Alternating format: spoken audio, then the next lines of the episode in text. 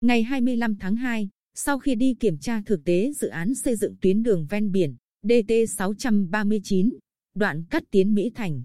Bí thư tỉnh ủy Hồ Quốc Dũng và Chủ tịch Ủy ban nhân dân tỉnh Nguyễn Phi Long đã chỉ đạo trong tháng 3 năm 2021 các đơn vị có liên quan phải giải quyết dứt điểm công tác giải phóng mặt bằng. Đôn đốc các nhà thầu đẩy nhanh tiến độ thi công.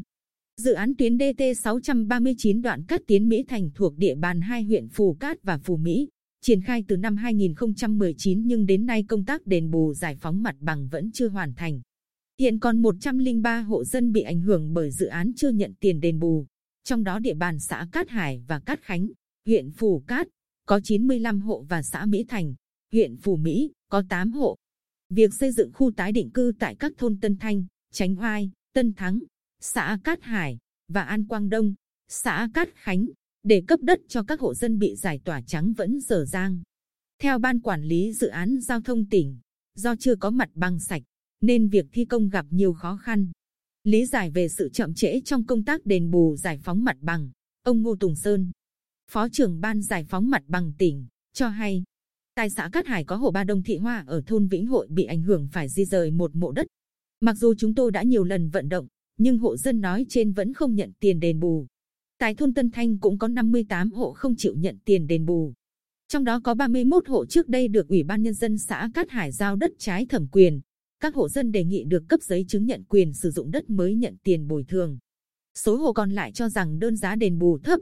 Cùng lý do trên, 18 hộ dân ở thôn Chánh Oai không nhận tiền đền bù. Còn tại xã Mỹ Thành, có 8 hộ lấn chiếm đất không đủ điều kiện đền bù. Chúng tôi chỉ chi trả bồi thường cây cối trên đất theo đúng quy định, nhưng các hộ dân không chịu nhận tiền.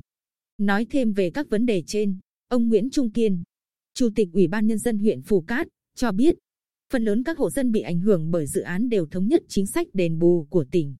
95 hộ chưa chịu nhận đòi hỏi quá mức, cố tình chây ý không nhận tiền đền bù.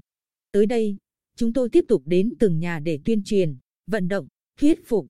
Với những hộ dân bị ảnh hưởng phần đất nông nghiệp không chịu nhận tiền đền bù, trong tháng 3 năm 2021 huyện sẽ tổ chức cưỡng chế Ủy ban nhân dân huyện cũng kiến nghị Ủy ban nhân dân tỉnh cho chủ trương và hướng xử lý đối với trường hợp 31 hộ dân ở thôn Tân Thanh được xã Cát Hải giao đất trái thẩm quyền để sớm xử lý dứt điểm.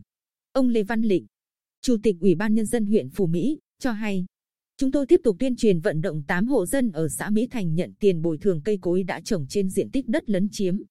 đồng thời bố trí lực lượng bảo vệ công trường thi công cầu vượt đầm đề di, kiểm tra thực tế, lắng nghe kiến nghị đề xuất của một số hộ dân bị ảnh hưởng bởi dự án không hài lòng với tiến độ đền bù giải phóng mặt bằng thời gian qua. Chủ tịch Ủy ban nhân dân tỉnh Nguyễn Phi Long nghiêm khắc phê bình ban giải phóng mặt bằng tỉnh và chính quyền hai huyện Phù Cát và Phù Mỹ không thực hiện tốt nhiệm vụ được giao. Chủ tịch Ủy ban nhân dân tỉnh Nguyễn Phi Long nhận xét, xác định công tác đền bù giải phóng mặt bằng phải đi trước một bước. Ủy ban nhân dân tỉnh đã tổ chức nhiều cuộc họp,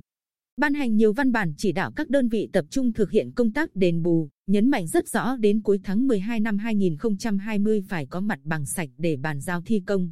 Nhưng đến nay, vẫn chưa giải quyết dứt điểm công tác đền bù giải phóng mặt bằng và để một số hộ dân cản trở các nhà thầu thi công công trình. Tôi yêu cầu Ban Giải phóng mặt bằng tỉnh và Ủy ban Nhân dân các huyện Phù Cát và Phù Mỹ phải đẩy mạnh công tác tuyên truyền vận động, thuyết phục, đối thoại, làm cho người dân hiểu và đồng thuận chủ trương chính sách của tỉnh pháp luật của nhà nước. Những trường hợp cố tình chây ý cần phải tổ chức cưỡng chế ngay, không để dây dưa thêm. Khẳng định dự án tuyến DT 639 là dự án giao thông trọng điểm của tỉnh, có vai trò quan trọng thúc đẩy kinh tế xã hội của tỉnh nói chung và mạn ven biển nói riêng phát triển.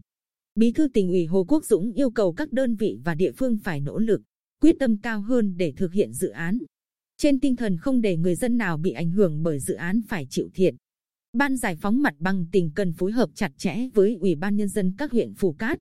Phù Mỹ tiếp tục thuyết phục, tổ chức đối thoại và giải quyết ngay những nhu cầu chính đáng của người dân. Riêng với 31 hộ trước đây Ủy ban Nhân dân xã Cát Hải giao đất trái thẩm quyền, người được giao đất đã xây dựng nhà ở, công trình kiến trúc trên diện tích đất thuộc phạm vi đường bộ. Sở Giao thông Vận tải chủ trì phối hợp với các ngành chức năng nhanh chóng xem lại quy hoạch danh giới hành lang đường bộ để xử lý hợp tình hợp lý. Nhưng dù có vậy, trong tháng 3 năm 2021, các đơn vị cũng phải giải quyết dứt điểm công tác đền bù, bàn giao mặt bằng sạch. Đặc biệt, Ủy ban Nhân dân huyện Phú Mỹ phải đảm bảo mặt bằng và an ninh trật tự cho các nhà thầu thi công cầu vượt đầm Đề Di.